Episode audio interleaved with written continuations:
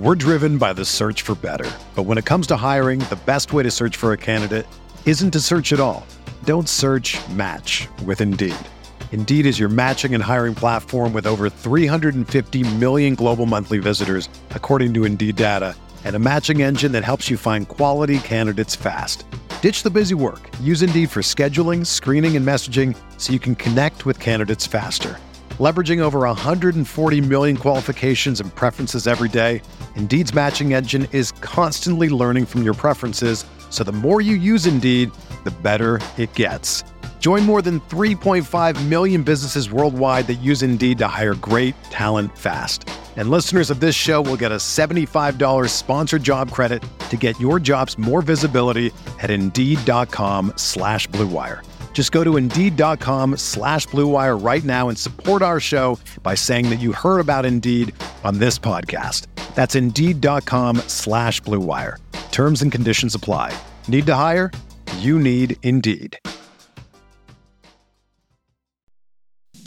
Hey, RotoViz radio listener. This is Curtis Patrick from the Dynasty Command Center podcast, and I've got a special deal for you today. Go to rotoviz.com, click the subscribe button, put the 12 month subscription in your cart, and use promo code RVRadio2021. That's RVRadio2021, and you're going to save 10%. Taking advantage of this deal, getting your hands on what's included in the package is the best way to enhance your performance this year. So go to rotoviz.com and subscribe now.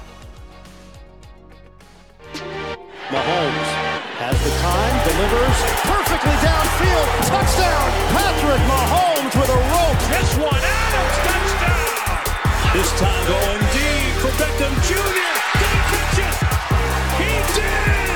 Hello, everyone. Welcome back to RotoViz Overtime on RotoViz Radio, brought to you by Blue Wire. My name is Colm Kelly. You can follow me on Twitter at Overtime Ireland. And as always, I'm joined by one of the co-owners of RotoViz. It is Shawn Siegele, now a man who is a host of two separate podcasts, or a co-host of two separate podcasts. Of course, I'm talking about Stealing Bananas and here at RotoViz Overtime. So, looking forward to the discussion today. We are in the midst of the Scott Fish Bowl. We'll be talking a little bit about that.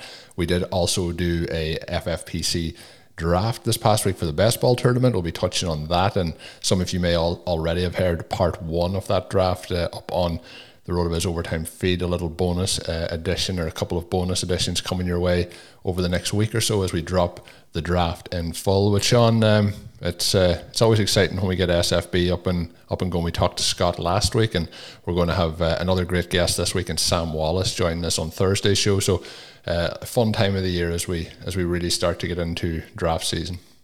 It is. This is a, a great weekend that just finished with all the Independence Day festivities. Have SFB going. You mentioned the draft that you and I had a chance to do this weekend. That was a lot of fun, a little bit different than some of our normal drafts. Also, drafting in a slow draft with Zachary Kruger. So he and I are able to plot out our strategy with every pick. And we currently have a pure zero RB build going in that one. Uh, six wide receivers in the first seven picks with Dak Prescott. We kind of got uh, locked out of the tight ends as well. So it'll be interesting to see how we manage both the tight end necessity in that one. But when you start with Tyreek Hill, DeAndre Hopkins, AJ Brown, Chris Godwin, Tee Higgins, and Jerry Jeudy, uh, you're going to be scoring a lot of points at wide receiver and a lot of points in the flex, which is what we're trying to do. But the big contest this week, Colm, is the Scott Fish Bowl. And listeners to last week with Scott, they know that we both had the third pick. We had discussed a little bit what we were going toward, but I don't think necessarily we would have expected to have almost identical drafts. Uh, you know, even at the beginning, perhaps, but but through two rounds, we did not get together and discuss these picks. But Colm how are our drafts look. Yeah, I actually thought that um, you know when I when I made my second pick, I thought it was going to be quite a unique start, but uh, doesn't doesn't look to be unique as both of us have the, the same first two picks. Both uh, started out the gate with uh, Travis Kelce at tight end, and then uh, his running mate and Tyreek Hill um, coming back the other way. Now I had a little bit of additional motivation to do it. I don't know if it was part of your motivation, but um, the guy you know going to be drafting pretty soon after me had uh, Patrick Mahomes, and I didn't want to give up that stack. I guess for this, it mightn't matter in the long run, but um, being able to have the tight end one and the wide receiver one in terms of ADP was was too much for me to pass up. Um, I'm I'm assuming it was the same for you, and actually in your draft, Hill was the third wide receiver off the board, which is a little bit of a surprise. It is, but we definitely still like DeAndre Hopkins a lot. We like Stefon Diggs. I don't think that those two guys are necessarily that far behind Hill. But when you look at Hill scoring over the last two seasons and consider that this could be the mega season from him, right? We've seen Michael Thomas with a season that just really gapped the rest of the wide receivers in 2019. We saw Davante Adams do it in 2020. The Chiefs upgraded their offensive line, did not upgrade their pass catchers. Mahomes is going to have a little bit more time, and he's going to be lasered in on Travis Kelce on potential to have big games together, which we like at the top of the draft here. But they also have that element where they're going to balance each other. And so when we're looking for uh, one big score, at least from the top, uh, we can feel pretty confident that if it's not a Kelce game, it'll be a Hill game and vice versa. In my draft, Patrick Mahomes actually fell to fourth, which I thought was a pretty big surprise. The first two picks, Christian McCaffrey, Alvin Kamara, obviously, like you mentioned, both of us took Travis Kelce, number three overall. His gap to like the third or fourth tight end is double, right? So when you're talking about what he's going to do and the advantage that he gives you, I don't think that there is a, this format who is remotely close. Now, Christian McCaffrey for me is such a, a huge talent, and he would be the other option. I was a little bit surprised to see Alvin Kamara go two in my draft, although Kamara was last year's hero. And there's at least a possibility that he'll adjust better to the new offense than some drafters are thinking. And when I say that, it's mostly just the fact that he's not going number two necessarily in most formats, even more normal formats than this one. Then Josh Allen, the first QB off the board in my draft. So again, you see the influence of the rushing upside there. Allen's somebody I really like. I think that Buffalo offense is going to be extremely dynamic, valued compared to the rest of the receivers in that top tier. Not just in, in this draft. I think that if you are an Allen believer, you should take him number one. I do think that he's closer to that Murray, Jackson, Dak Prescott tier than where he tends to be drafted. Yeah, I would agree with that. And it got a little bit interesting from here. And you can see from draft to draft, um, if you're looking through just like uh, some of the conferences, I your your draft is a couple of like one round ahead of mine. So I'm kind of checking to see where players are falling to give a little bit of an edge to see what the drafts are like. But when we look through them, I mentioned the fact that Hopkins and Diggs went ahead of Hill in your draft. And when I was on the clock with the option for who I was going to pick, it was between Diggs and Hill. Also, we have the third round reversal, which meant after that pick, I wasn't going to pick basically for a round and a half. And I made the decision to go with Tyreek Hill at that point. Uh, little did I know that when we get back to my next pick, that Stefon Diggs would still be an option uh, as a selection. So uh, Diggs, the wide receiver four, then on our draft on, on my side. So I've started off with Kelce, Hill, and Diggs, and I'm just about to be on the clock probably before we finish recording this episode. So we might talk in a moment about that. But Sean has started then with the same first two picks, then Cam Akers, then Justin Jefferson. So we're both uh, passing on the quarterback so far, and um, and my draft in particular, huge quarterback run in round one, all quarterbacks bar two quarter, er, but par two non quarterbacks. So that led to the other players getting pushed down.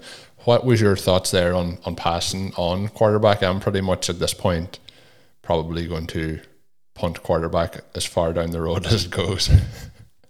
Yeah, it, it was a difficult choice, and I think that probably for both of us, the question in round two was, you know, do you go Tyreek Hill and get that wide receiver who could massively gap the field, or do we go with the QB at that spot? I had the option to take Aaron Rodgers there. We've debated him a little bit in our drafts. If he returns, then he becomes a home run selection, especially for this particular format where the elite real life QBs tend to. Rodgers was the number eight pick overall in your draft, so he was long gone for you. Your draft featured 10 quarterbacks in the first round, didn't have nearly that many go in mind, but then it started to balance out. And for both of us, I'm guessing the difficult choice in the Hill selection was whether or not to go with Joe Burrow, whom we're both very high on.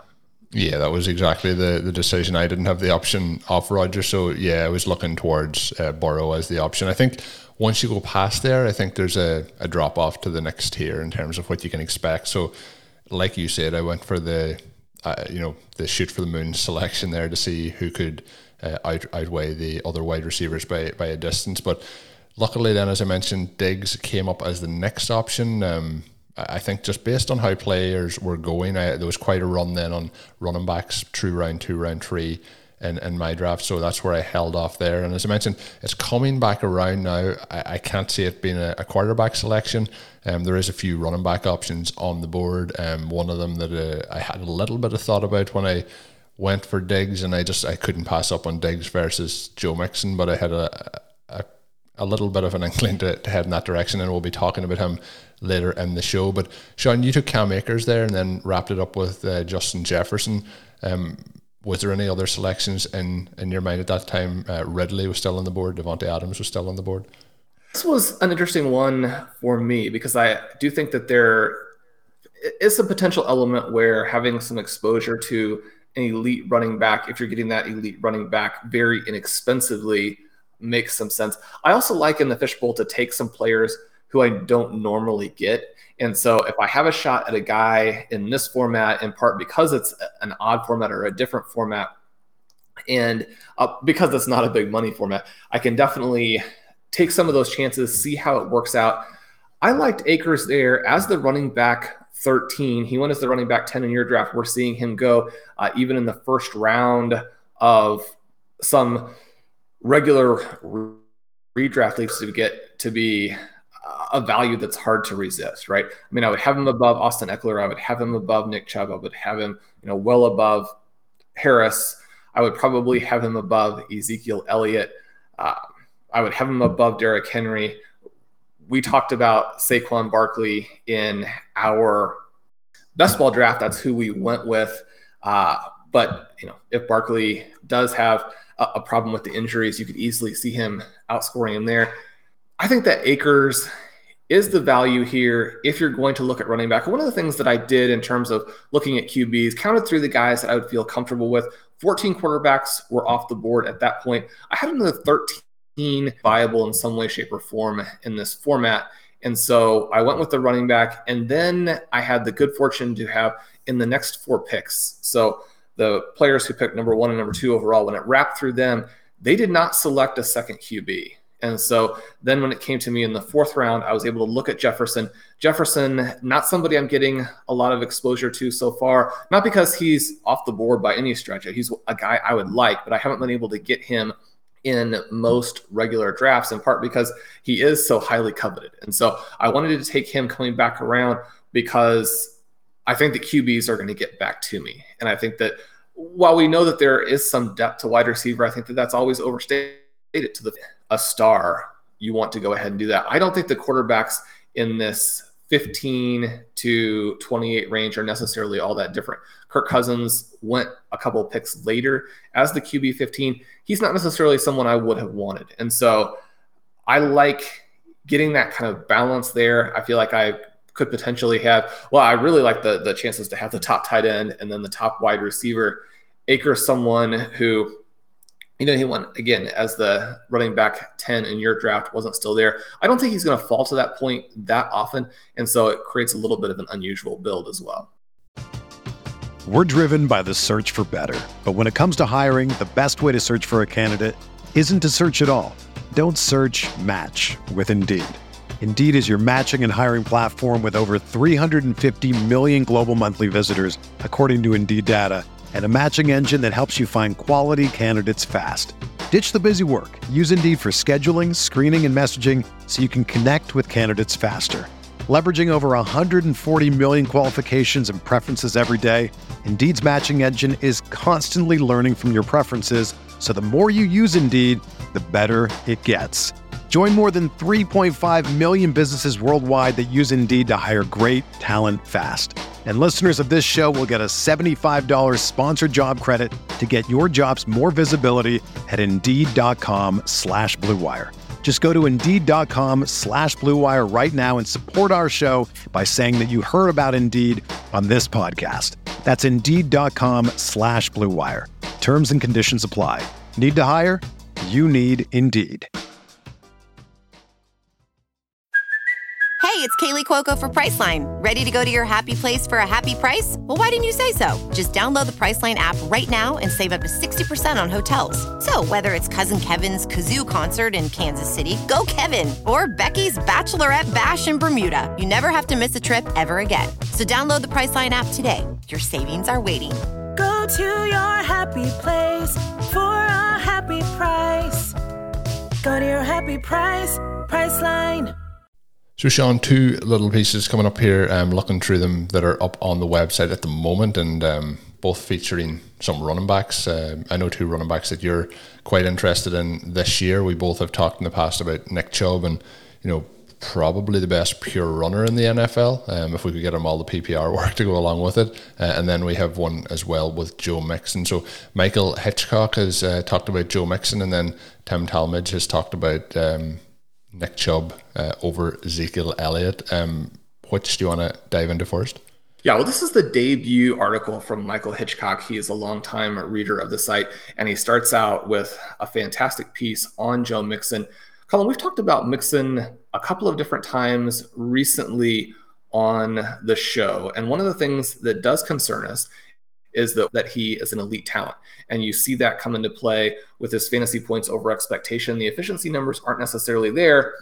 Although in some of these cases, we can blame that on the Cincinnati Bengals offense, which has not been very favorable to running back scoring, to blocking for the running back, that type of element during a lot of the time that Mixon has been in Cincinnati, and that could change, right? We expect this offense to really grow in 2021, even though they didn't address the offensive line the way a lot of people wanted. They instead took Ja'Marr Chase, but that should also have some trickle down effects that allow the offense overall to be more explosive. If defenses are having to really account for those three wide receivers, then Mixon won't be the focal point the way he has been and sometimes. Some cool notes here looking at the specific element of Mixon and the potential receiving value. Over the last three years, he's been out targeted. He's been over the last three years on third down. Giovani Bernard has had more receptions than he has by a margin of 46 to 12. The other thing that we can see pulling out the game splits tool is that in those games when Bernard is missed and Mixon has been healthy, which those games don't always overlap, but Mixon jumps to 19 points per game. And that's not necessarily a surprising number when we look at the expected points that Mixon has had. Well, you pull up the weekly stat explorer, you look through those numbers, the different players against each other. He's actually well ahead of backs like Aaron Jones and Austin Ekeler in terms of what his value should do, his, what his volume should do, translated into actual fantasy points the question then again is that if he ruins a lot of that by not being as explosive as those players, then what do we do with that whole package? But Colm, mix in one of these guys where I like to tap to target only extreme volume and extreme talent together in those first couple of rounds, but it's starting to get a little a player in round one at that running back position, if you do want to have a single elite running back build, if you're trying to get some exposure to some running back upside, there are a lot of red flags. Mixon looks like the kind of guy who, even if he doesn't have an absurd season like a McCaffrey or like an Alvin Kamara, he could still be that guy who gets you more points, gets you more points consistently, gets you more points safely than some of the more expensive backs. Would that be your take at this point? You mentioned that Mixon was in the mix for you in terms of selecting a guy there in SFB. Yeah, I, the thing with Mixon is, and we talked about big gap backs last week. Uh, in terms of Mixon, like there's a big gap to anyone going behind him. You mentioned the fact that Giovani Bernard is no longer in town, but this is an offense we expect to score a lot of points. We expect them to be quite, you know, overall. We'll see what their win loss record is, but we have a lot of faith in this offense in general. And what's going to happen with that is there's going to be opportunities for Giovani Bernard in the, the red zone and the, the green zone to get into the end zone and uh, to put up those points. So I think we're going to see as much volume as Bar, or as Mixon can probably take in this this offense this year. So I'm making a play mainly on volume, but I, I do think the talent is there. I, have never been overly sold on Mixon, mainly because of some of the off the field situations that come with him. But in terms of what he's done the last couple of years, he's one of those players who kind of sneaks under the radar. He's not a he's not a sexy pick, but I think in terms of where he's going at the moment, he is a he is a value. I think in the past he was maybe overvalued, um, and then we were staying well well clear. But I think with how this offense is going to hopefully go this year. I think Mixon is a, an interesting value at his current spot, and um, he may well be the next pick um, in the SFB here as well. And then we have Tim's article on Nick Chubb, and his provocative thesis is that he's got some reasons he would take Chubb over Ezekiel Elliott. And on the most recent edition of Stealing Bananas, and if you haven't had a chance to check that out, with Ben Gretch. Uh, we've had a lot of fun recording it. We hope that you'll have discussing in our second week the evolution of the NFL and what's going to be the next big thing. And one of the ideas that I suggested is that maybe this trend that we've had over the last several years, where we had the rise of the Uber back, maybe that's a little bit of a historical fluke that is about to disappear again. Are these guys going to go extinct? we went through the first couple of rounds, tried to find players we felt comfortable with, tried to find that next breakout player, uh, looked at who really fits the Uber back profile, and we had a couple of sleeper-ish. Now these guys are going early, so it's more a matter of we like some of the guys in round two better than the guys in round one, but it does get a little bit tricky to find, and I think that Nick Chubb is interesting because that limit on his ceiling that we get from Kareem Hunt may be exactly what you need to get a good price. And Tim looks through here. He talks about the fact that Chubb and Elliott are going in different directions. Chubb above average in terms of fantasy points over expectation in every game, but one last year actually averaged a whopping 4.6 FPOE. So when he's outperforming his volume by a huge margin, you know, in contrast to Joe Mixon, whom we just discussed, and if you look at Elliott versus Chubb, just as, as an example, starting to do some of those same kinds of things of knocking into that upside. So we look at the two prices together. It's almost one of those things, and I don't think people are really thinking about it like this, where for Elliott to do what people are hoping for, we would almost need Pollard to get hurt, right? At the same time, if Kareem Hunt goes down, you're looking at a massive season from Nick Chubb Tim also pulls up the range of outcomes tool and shows how Chubb actually project way better than Ezekiel Elliott. So again, with Elliott, a lot of this goes back to the question of how much of 2020 was his own injuries, how much of it was the lack of Dak Prescott. But Colm, are you pulled into this idea of landing shares as we go along here? I, I I mentioned at the start, I've always thought Chubb was a fantastic, you know, player. Um, my concern always was with could he get the PPR work? Obviously, with Kareem Hunt there, that limits that upside. But I think now at this point, we're starting to see his value reflect that, and I think maybe has actually over reflected that in terms of he will have a value at his, current spot. I also think like in, the past we've talked about Kareem Hunt a lot, and you know as as even a zero RB candidate. But I think at this point now his value is almost baked in at a, a peak, um, and that there's obviously given a little bit of a discount to Chubb. Um, I think both are fantastic players, but I, I do like Chubb, and I think he's interesting in that area. I, I do have a lot of other players, though, if I'm for full disclosure, that I'm targeting over Chubb. But if you know if the opportunity does pre- preside itself, I, I think I, I would go in that direction. Um, but I'm at the moment I have very limited shares in terms of my uh, best ball exposure to to Chubb. But I also agree with the the comment on the the Elliott part. I know listeners of the show probably think we're very down on Elliott. Uh, it tends to be something that we, we take up from time to time, but um, I, I, do think Pollard's going to continue to work into that. So if it was between the two, I, would be more likely to draft um, Chubb than Elliott if, if that was uh, the thesis of the, the article. Yeah, and, and Pollard starting to get pretty expensive in particular drafts. He went at the very eight in the best ball draft that you and I did in the FFPC $100,000 tournament this past weekend. Uh, Colm, we have a, a full series of shows on this event. What was your favorite part of it? I will look. Anytime I get to draft along with you, Sean, is a is, is a good experience. Um, I, I thought overall it was fun. I think one of the things was most challenging for us and for anyone that listens into the four part series. Um, basically, the quick turnaround of being at spot eleven while uh, for a behind the scenes look to the listeners of recording a, a podcast at the same time. Uh, there was a little bit of a challenge to that, but uh, I enjoyed um, you know that process of, of those quick decisions and having to make those decisions as, as rapidly as possible.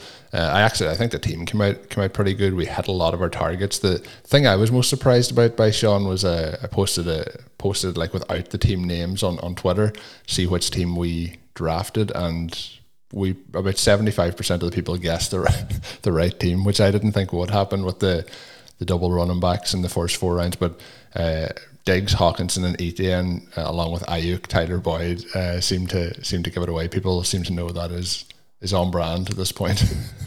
yeah, that uh, well, that, that's the perfect team. So if uh, it, if readers were just voting based on, I mean, who, who would who would select the best team. No, we're joking that the competition in these drafts is fantastic. And yet, if you go in, use the RotoViz tools, I really think that the $100,000 winner is going to come from a RotoViz listener, a RotoViz subscriber, uh, someone using the content here. Michael Dubner had a fantastic series over the last several days looking at best ball stacks and the mistakes people are making.